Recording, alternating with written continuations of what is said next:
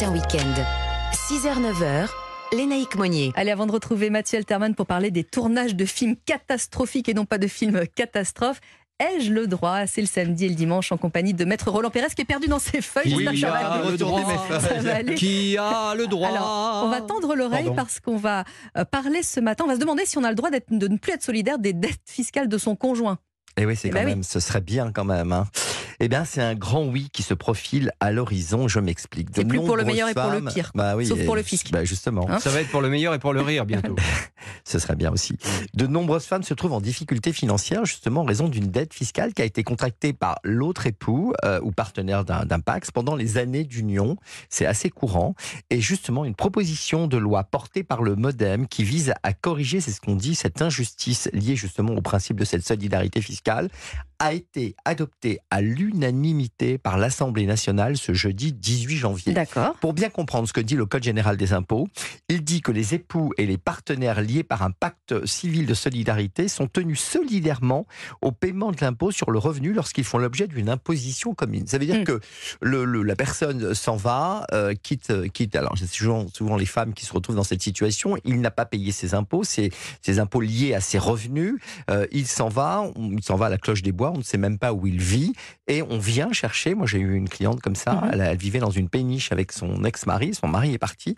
On est venu saisir le, le domicile Le qui était cette ex-péniche parce qu'il n'avait payé aucun impôt alors qu'elle-même ne travaillait pas à l'époque.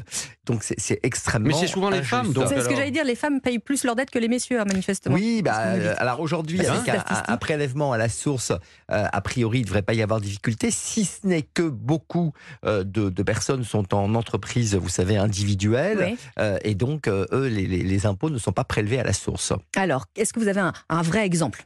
Alors, imaginons que pendant leurs années de mariage, un des conjoints, le mari le plus vraisemblablement, donc ne paye pas une dette fiscale auprès de l'administration, euh, et qu'au moment du divorce, celui-ci s'enfuit à l'étranger ou disparaît et Mhm. se rend totalement insolvable.